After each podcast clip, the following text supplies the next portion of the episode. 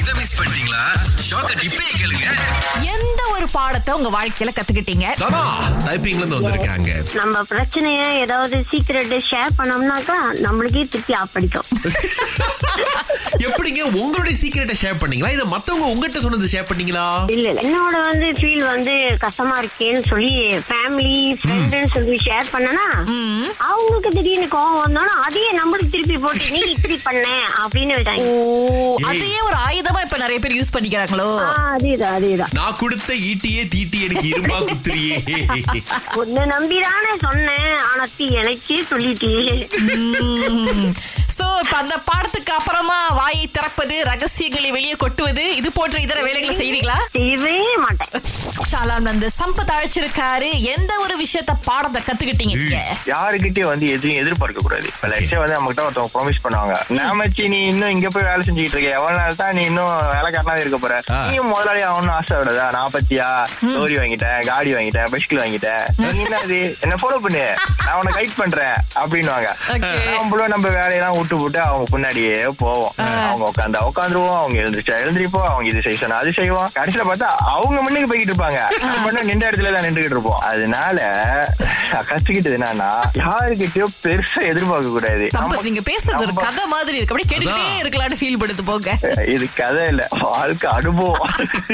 ஒரு நாளைக்கு எட்டு மணி நேரம் வேலையா இருந்தாலும் கிளாங்வெளியில இருக்கிறவங்களுக்கு இதுதாங்க நிலைமை காடியூலுக்கு போனாங்கன்னா ஒரு ஹவர்ல இருந்து ரெண்டு ஹவர் வரைக்கும் மாசத்துக்கு நாற்பத்தி நான்கு மணி நேரம் வந்துட்டு சாலை விபத்துக்கள் அப்புறமா சாலை நெரிசல்கள்ல சிக்கி தவிச்சுக்கிட்டு இருக்காங்க அப்படின்னு சொன்னாங்க ஏன்னா ஒரு நாளைக்கு கிட்டத்தட்ட நூத்தி இருபது நிமிஷம் சாலையில சிக்கிறது அப்படிங்கிறது சர்வசாதாரண விஷயம் கிடையாது வேலைக்கு போகும்போதும் வந்துட்டு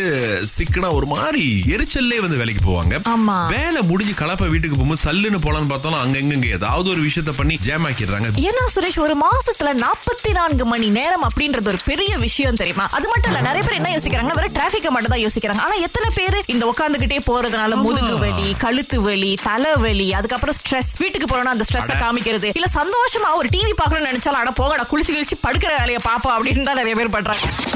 திங்கள் முதல் வெளிவரை காலை ஆறிலிருந்து பத்து வரை கலக்கல் காலையில் சுரேஷ் மற்றும் அகிலாவுடன் இணைய தவறாதீங்க ராகா ஆஹா, சிறந்த இசை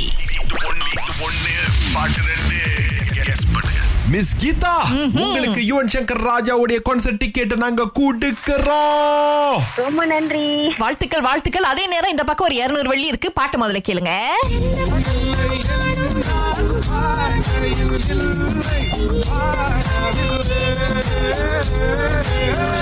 தெரிஞ்ச கீதா எந்த பக்கம் காணும் போதும் அது ஓகே வாழ்க்கையில் என்றால் ஐயோ. வாழ்க்கையும் இல்லை. அந்த பாட்டு இல்லைங்க கிட்டத்தட்ட வந்துட்டீங்க ஆனா வார்த்தைகள் கொஞ்சம் அங்கங்க போனதுனால எங்களால ஏத்துக்க முடியாது கீதா ஐயோ பட் இருந்தாலும் உங்களுக்கு யுவன் டிக்கெட் இருக்கு ஆமா ஓகே காட் நல்லா போய் என்ஜாய் பண்ணுங்க கீதா ஓகே ரொம்ப நன்றி ஜெயப்பிரியா வந்திருக்கிறாங்க உங்களுக்கு அது பாடல் தெரியுமா ஆ தெரியும் சொல்லுங்க சொல்லுங்க நீ இல்லை என்று அதுவும் அப்புறம் எங்க பக்கம் பார்க்கும் போது ஓ முத டெஸ்ட் பண்ணிக்கிறேன் பாகோஸ்லா Okay. அப்புறமா முதல்ல அவங்க தப்பா சொன்ன பாட்டு இல்லை என்றால் வாழ்க்கையில் இதுல இருந்து என்ன தெரியுது நம்முடைய ஜெயப்பிரியா அவர்களுக்கு தான் இன்னைக்கு இருநூறு வெள்ளி வாழ்த்துக்கள் தேங்க்யூ தேங்க்யூ